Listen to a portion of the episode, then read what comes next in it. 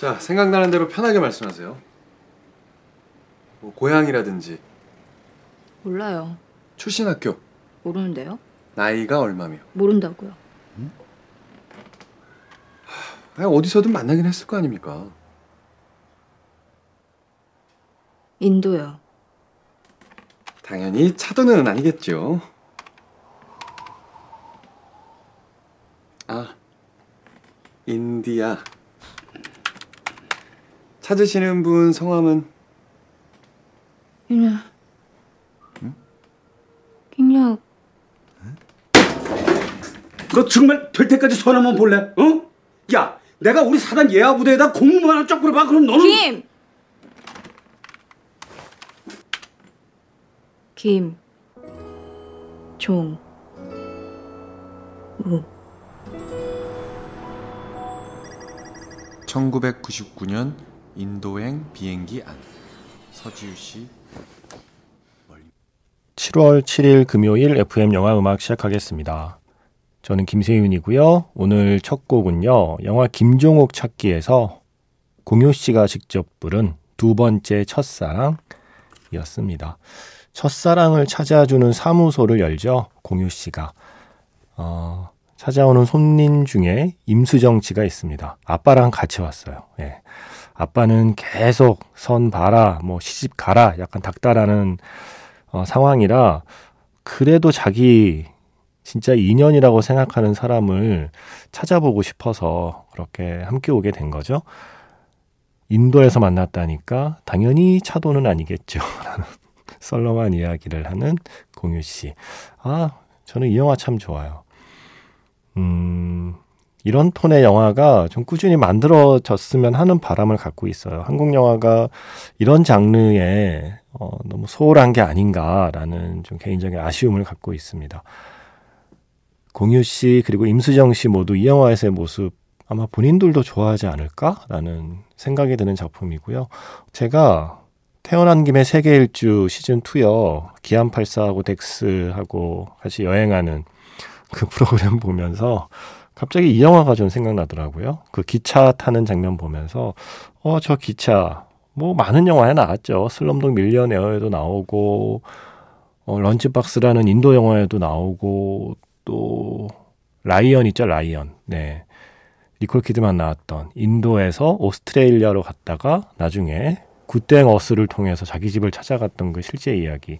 뭐 그런 영화에도 기차가 나오는데 어, 이 한국 사람이 인도 가는 예능이잖아요. 그러다 보니까 한국 영화에 나왔던 그 인도 여행 장면들이 떠올랐어요. 바로 이 영화 김종욱 찾기. 임수정 씨가 인도 여행 갔다가 운명적으로 어, 스쳐갔던 김종욱이라는 사람을 찾기 시작하는 그 시작이었습니다. 인도에서 만났던 1999년 인도에서의 추억을 잊지 못하는 여자의 이야기였습니다. 김종욱 찾기. 혹시 못 보신 분 있으면 이거 추천합니다. 보고 나면 기분 좋아지는 영화입니다. 아주 즐거운 마음으로 이렇게 즐기면서 좀 편안하게 볼 수 있는 로맨틱 코미디. 한국에서 의외로 찾아보기 힘든 드라마 말고 영화로 찾아보기 힘든 장르가 로맨틱 코미디거든요. 아주 잘 만든 로맨틱 코미디라고 생각합니다. 김종욱 찾기. 태어난 김에 세계 일주 시즌 2와 함께 보면 좋을 영화라고 생각합니다. 자, 문자 번호 샵 8000번이고요. 짧은 건 50원, 긴 건 100원의 추가 정보 이용료가 붙습니다. 스마트 라디오 미니, 미니 어플은 무료이고요. MBC 홈페이지 들어오셔서 라디오에 FM 영화 음악 페이지에 글을 남기시거나 아니면 카카오톡 채널 FM 영화 음악으로 사연과 신청곡 보내 주시면 됩니다. RRR, 라이즈 로어 리볼트에서 나뚜 나뚜였습니다. 댄스 댄스라는 뜻이라고 하죠. 어, 기안84가 남의 결혼식 가서 춤추는 장면에 왜 저는 이 장면을 떠올렸던 걸까요? 나뚜 나뚜 나뚜 이게 어, 어떤 분은 나초 나초로 들리는 영화를 보시게 될 겁니다. 잠깐만요. 국내 땡플릭스에 있는 게 그 버전인가요? 아마 힌디어 버전으로 더빙이 됐으면 나초 나초일 거예요. 이게 인도가 언어가 하나가 아니잖아요. 힌디어, 뭐 텔루구어, 타미러 이렇게 사용하는데 이거 잠깐 설명드리면 이 RRR 라이즈 로어 리볼트는 텔루구어를 사용하는 영화예요. 원래는. 근데 이게 이제 다른 곳에 나갈 때는 힌디어 더빙이 많이 되거든요. 그러니까 비교하자면 홍콩 영화인데 홍콩 영화는 광둥어잖아요. 그런데 그게 가령 북경어로 더빙이 돼서 나갈 때가 있잖아요. 우리가 그런 버전으로 홍콩 영화를 보기도 하잖아요. 그런 것처럼 음, 힌디어 더빙으로 나오면 사실 우리 입장에서는 그게 힌디언지 텔루구언지 사실 구별은 잘 안 가지만 어, 사실 엄연히 다른 언어라고 해요. 그래서 원래는 RRR 라이즈 로어 리볼트는 텔루구어를 사용하는 영화입니다. 이게 힌디어를 사용하는 그러니까 뭄바이 지역을 중심으로 한 영화 만드는 걸 발리우드라고 표현하잖아요. 뭄바이를 예전에 봄베이라고 불렀으니까 그 스펠링을 따서 발리우드라고 부르는 건 인도 전체 영화 산업을 가리키는 게 아니라 그 힌디어를 사용하는 문화권의 영화 산업을 발리우드라고 우리가 부르고요. RRR은 그래서 엄밀히 말하면 발리우드 영화가 아니라 톨리우드 영화예요. 이 영화는 텔루구어를 사용하기 때문에 톨리우드라고 부릅니다. 그러니까 텔루구어를 사용하는 지역이 전체 나라에서 동쪽에 있는 그 지역을 텔루구어 사용 지역이라고 해서 그쪽에서 만들어진 영화들은 톨리우드 영화라고 해야 돼요. 그래서 RRR은 톨리우드에서 만들어진 영화. 그리고 또 하나, 인도에 그 크게 영화 만드는 중심지가 세 군데가 있는데 발리우드, 톨리우드, 그리고 콜리우드. 어렵죠. 이 콜리우드는 그 텔루구어 쓰는 지역 아래쪽에 보면 타밀 지역이 있어요. 인도의 동남쪽에 있는 지역을 타밀 지역이고 그쪽은 타밀어를 사용합니다. 그 타밀어를 사용하는 지역에서 만들어지는 영화, 그 영화 산업 중심지는 콜리우드라고 불러요.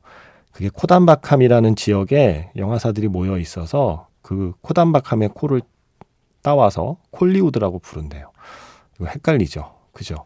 그래서 타밀어를 쓰는 지역은 콜리우드, 그 위에 텔루구어를 쓰는 지역은 톨리우드, 그리고 힌디어를 사용하는 지역은 발리우드 이렇게 됩니다.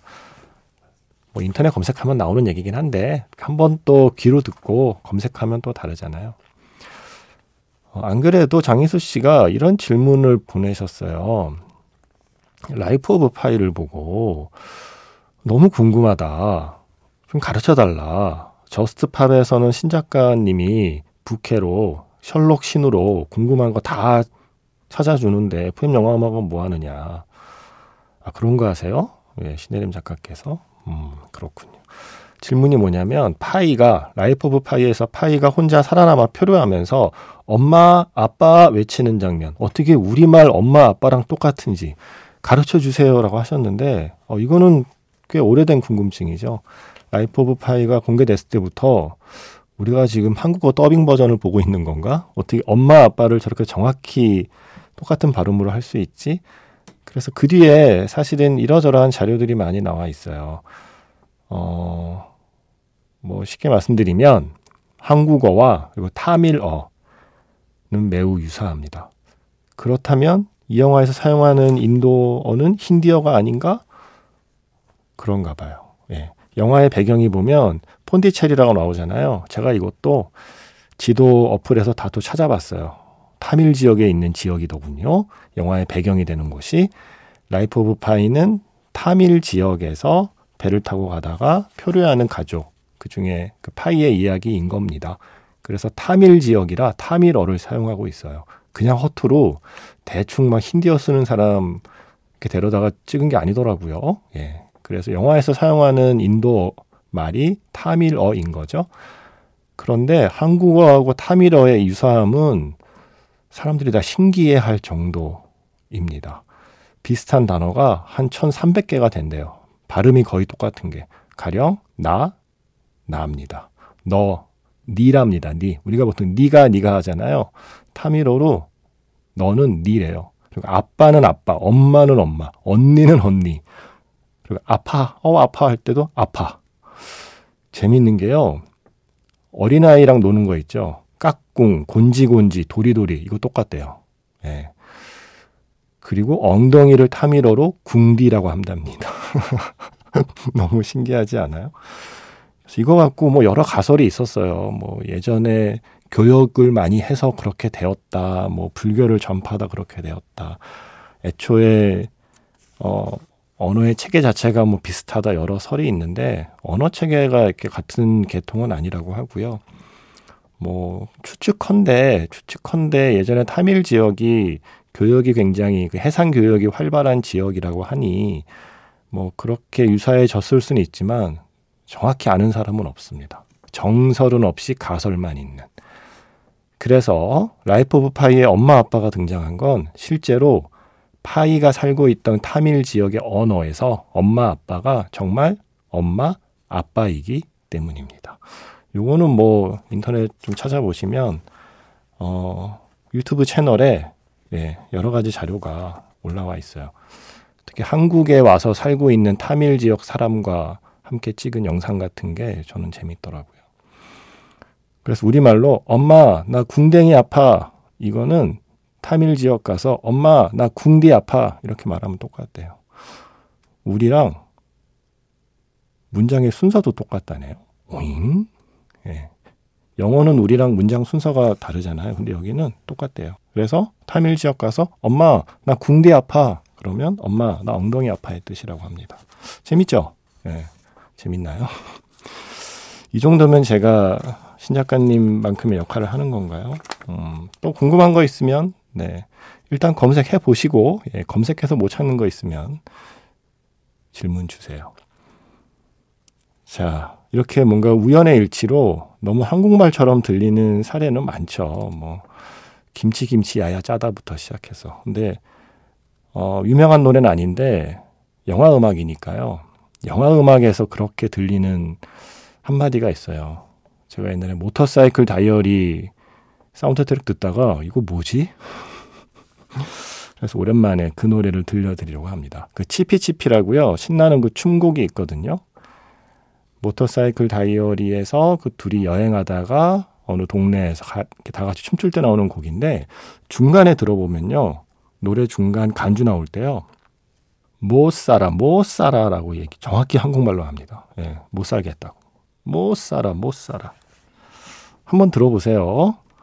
제 말이 맞나 틀리나. 네, 못 살아, 못 살아라고 얘기하는 노래입니다. 치피 치피. 못 살아, 못 살아. 들으셨나요? 네. 그렇게 안 들리나요? 가사를 찾아보니까 이걸 gózala, gózala 이건 것 같아요. 뭐 즐겨, 즐겨 이런 뜻이라는데 왜 자꾸 제 귀에는 못 살아로 들리나요? 모터사이클 다이어리에서 치피치피 먼저 들려드렸고요. 이어서 인생은 아름다워에서 이문세의 알 수 없는 인생 그리고 가디언즈 오브 갤럭시 2에서 Wham Bam Shang-A-Lang 실버의 노래였습니다. 이문세 씨 노래 신청해 주신 분은 1797번 영화 인생은 아름다워 염정화 그리고 유승용 배우님이 나오셨죠. 배경도 이쁘고 옛날 생각 나더라고요. 재밌기도 하고 생각도 하게 만드는 영화였습니다. 거기에 알 수 없는 인생이란 노래가 나오는데요. 정말 인생 알 수 없는 것 같아요. 꼭 틀어주세요. 하셨습니다. 그래서 꼭 틀어드렸습니다. 그리고 최희원 씨가 가오갤2에서 실버의 웸뱀 쉥얼랭 신청합니다 하셔서 들어봤습니다. 좀 즐겁나요? 불금 같나요? 정재현 씨, 제가 좋아하는 팟캐스트 마지막 회가 나왔습니다. 알고 계시죠? 따로 언급은 안 하겠습니다. 그냥 여기 와서 하소연하고 싶었습니다. 기분도 그래서 지금 이 시간까지 라디오 들으며 일했습니다. 이제 집에 갈 시간이네요. 좀만 더 듣다가 집에 들어갈게요. 라고 하셨어요. 어, 이게 아마 그 음원 사이트에서 계속 서비스 되고 있던 이주연의 영화 속 음악 그 마지막 회를 말씀하시는 것 같아요. FM 영화 음악 10년 동안 진행했던 그리고 제가 작가로 모셨던 우리 이주연 DJ께서 어, 음원 사이트에서 이주연의 영화 속 음악이라는 프로그램 음, 하고 계셨는데 그게 마지막 회를 했다고 하더라고요. 저도 소식을 들어서 알고 있었습니다. 근데 정재현 씨가 그게 사라져서 좀 아쉬우신가 봐요. 이주연의 영화 음악도 끝나서 아쉬운데 이제 이주연의 영화 속 음악까지 끝나니 더 아쉬우신가 봅니다. 어, 신청곡을 You Again을 신청하셨는데 이 곡은 나간 지가 정말 얼마 안 돼서 음, 제가 대신 다른 곡을 좀 준비해 봤어요. 제 기억이 맞다면 그리고 모르겠어요. 지금은 취향이 바뀌는지 모르겠지만 이전 아나운서가 배우 휴잭맨을 좋아했었고 이 서먼 라이크 유라는 영화를 좋아했었거든요. 어, 그래서 갑자기 그 노래가 듣고 싶어졌어요. 이상하게 저는 이 노래 들으면 그래서 예전에 이주연의 영화 음악 함께 만들던 그때의 시간들이 좀 생각나요. 제가 되게 부끄러워하면서 쓴 대본을 이주연 아나운서가 읽으면 뭔가 되게 근사하게 들리는 그 매일매일의 경험들이 되게 행복했었기 때문에 이 노래를 들으면 뭔가 그 행복한 시간으로 저는 기억이 됩니다. 그래서 벤 모리슨의 Someone Like You 준비했고요. 이어서 하나 더 듣죠. 어, 잭 블랙의 Let's Get It On 사랑도 리콜이 되나요? 이주연 아나운서의 프로그램도 리콜이 될 겁니다. 그렇게 생각합니다. 두 곡 이어 듣겠습니다.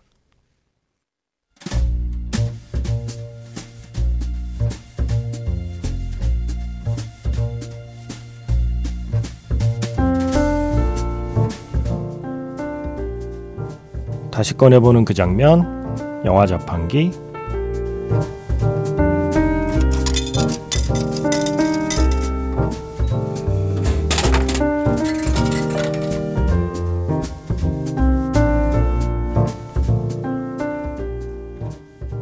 다시 꺼내보는 그 장면, 영화 자판기. 오늘 제가 자판기에서 뽑은 영화의 장면은요, 영화 김종욱 찾기의 또 다른 장면입니다. 뮤지컬 배우가 제 시간에 오지 못했습니다. 대신 무대에 올릴 사람을 당장 찾아오라면서 후배를 다그치는 무대 감독 지우에게 주연 배우 수경은 말하죠. 자기가 알잖아 다. 그렇게 얼떨결에 끌려오다간 끌려 올라간 생애 첫 뮤지컬 무대. 지우는 잘 해낼 수 있을까요? 형님, 체리 비상구 열어놓고 다음부터 차에 분장 두고 싣고 다니라 그래. 못 올 것 같답니다. 뭐? 일단 가시죠. 미안해요. 기다려요. 지방행사 갔다가 중간에 꽉 막혔다고 공연 취소시켜야 할 것 같다고 쳤어? 그러는데. 누구 맘대로 씻어야. 코러스든 스윙이든 노래 동사 다 외우는 사람 있으면 무조건 세워. 예. 자기가 알잖아 다. 예?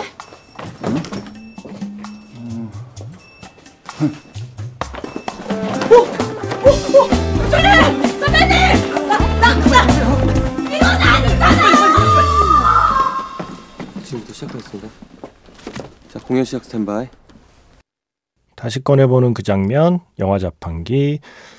어, 오늘 오프닝에서 소개해드린 영화죠. 영화 김종욱 찾기에서 임수정 씨가 직접 부른 데스티니 미드나잇이었습니다. 중간에 임수정 씨가 잠시 당황할 때 먼저 치고 들어온 그 선배 역할은 배우 전수경 씨. 그 밖에도요, 이 영화에는 뭐 신성록 씨, 뭐 오만석 씨, 뭐 김무열 씨 등등등 그 당시 뮤지컬에서 아주 핫한 분들이 특별 출연으로 많이 출연하셨습니다. 그리고 그 후배, 예. 임수정 씨한테 막 혼나고 있던 그 후배는 이재훈 씨입니다. 정말 지금 보니까 더 새삼 캐스팅이 진짜 화려하네요. 오프닝에서 공유 씨 노래 들었으니까 임수정 씨 노래도 한번 들어야 될 것 같아서 오늘 이 장면 영화 자판기에서 함께 했습니다. 어, 이렇게 갑자기 찾아온 기회를 놓치지 않고 붙잡은 사람들. 평소에 준비가 되어 있었기 때문에, 평소에 열심히 노력했기 때문에, 누구는 행운이라고 말하는 그 기회를 놓치지 않은 사람들. 저는 이 영화 생각나요. 영화 플레이. 스웰 시즌 내한 공연 공연장 로비에서 연주하다가 음, 글렌 한사드 눈에 띄어서 바로 그날 스웰 시즌 공연 무대에 올랐던 그 팀. 제가 그 현장에 있었거든요. 그게 나중에 영화로 나오더라고요. 플레이라는 영화였죠. 메이트의 플레이.